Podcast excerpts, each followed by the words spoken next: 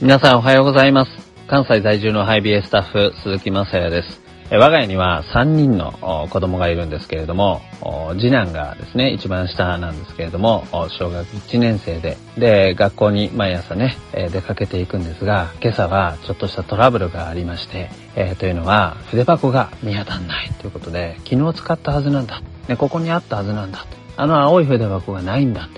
で、ずっとずっともう行かなきゃいけない時間になっても探してるんですよね。で、しまいには涙がほろほろとね、流れてきて、もうないないっつって叫んでいるわけなんですよ。で、僕も一緒になってね、一生懸命探しました。結局見つからなかったんですよね。でも、先ほど学校から帰ってきたんですが、えー学校の教室のね、机の中に、やっぱりあったっていうことでね、えー見つかってよかったという話だったんですけれども、その次男が、えー帰ってきてですね、えー見つかったっていうことの知らせを届けてくれたと同時にですね、僕に言ってくれたのは、朝一緒になって探してくれてありがとねって言ってくれたんですね。やりますね、小学1年生。ね、ありがとねっていうことをちゃんと一緒に自分のために動いてくれた人に伝えられる、そんな素敵な息子です。えそうです。親バカなんですね。えー、でね、本当にありがとうっていうことを伝えることって大事だな。そんな風に思わされます。えー、ヒバラジオ第111回、この前の前の前ぐらいになるのかな？その時に、ふみかくんとみのりんがね、えー皆さんからのお便りを読んでくれましたけれども、その最後のところに、一日の最後に、えー自分たちがね、えーしていることのシェアをしてくれました。ふみかくんは日記をつけている。で、それに感謝を毎日3つ数え上げるんだって言ってましたね。えーで、3つ数えようと思うと、毎日だから大変なんだと。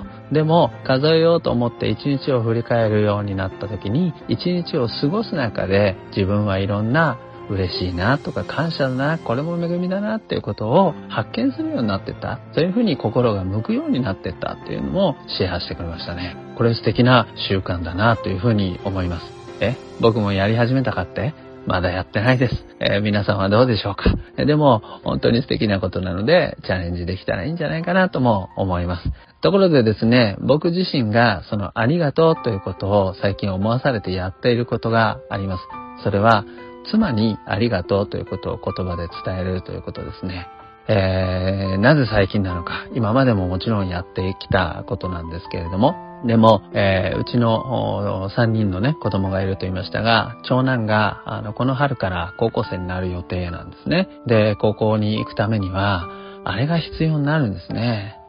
そう。お金でございます。で、このお金の問題、なかなかヘビーだなというところで、妻も一生懸命祈りながら考えて、で、もうすでに仕事がしてるんですけれども、その仕事の時間を増やすことにしたんですね。もうヘトヘトになりながらいつも帰ってくるんです。でも、彼女はその仕事の時間を増やした。それだけではなくて、今までだって家の中でやってきたことを当然そのまま継続してくれているんですよね。で、朝誰よりも早く起きて、お弁当の準備をしたり、朝ごはんの準備をしたり、で、子供たちを送り出して、それからその増えた仕事にね、向かっていくんですよね。本当にありがたいことだな、ということを思わされています。もちろん僕もたまにお米をね、炊いたりやってますよ。ね、それなりにやってますよ。でも、でもなんです。本当に彼女が倒れたら、あるいは彼女がやってくれなかったら、自分がやるんだと思うと、やっぱり大変だなと思います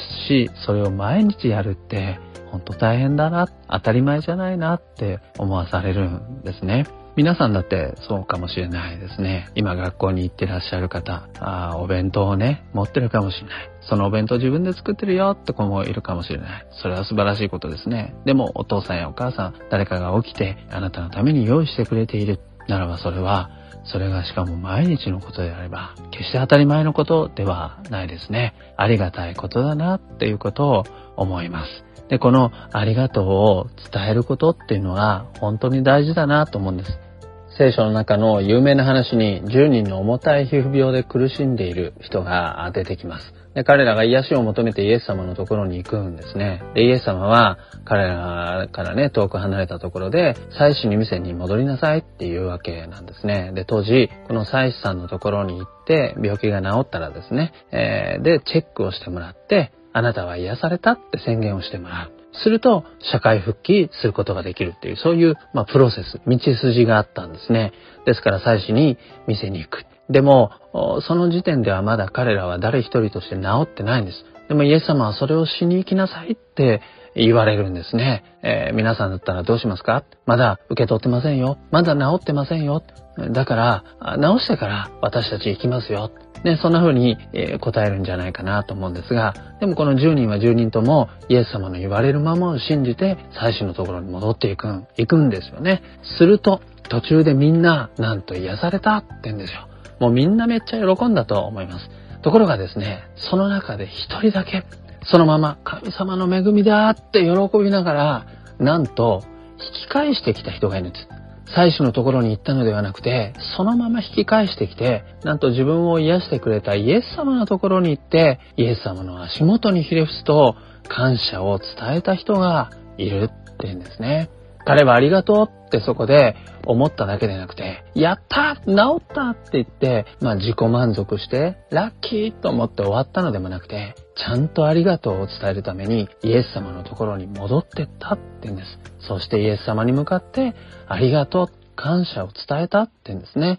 これって大切だなって思うんですね。えー、次男が帰ってきてありがとうを伝えてくれた時、僕も嬉しくなりました。また僕がありがとうって妻に伝えると、やっぱり妻も嬉しそうになりますし、その後、ね、仕事でこうなんだとか、いろんな会話が生まれたりもするんですよね。ありがとうって、なんか受け取ったことを一緒になって喜ぶ素敵な言葉だなっていうふうにも思うんです。神様からいろんな恵みを僕たち毎日もらってると思うんですけれども、僕たちがそれは喜ぶために神様が差し出してくれているプレゼントなんだろうなと思うんです。それをありがとうって受け取っていきたいなとも思います。そして皆さんの周りにいる人にも、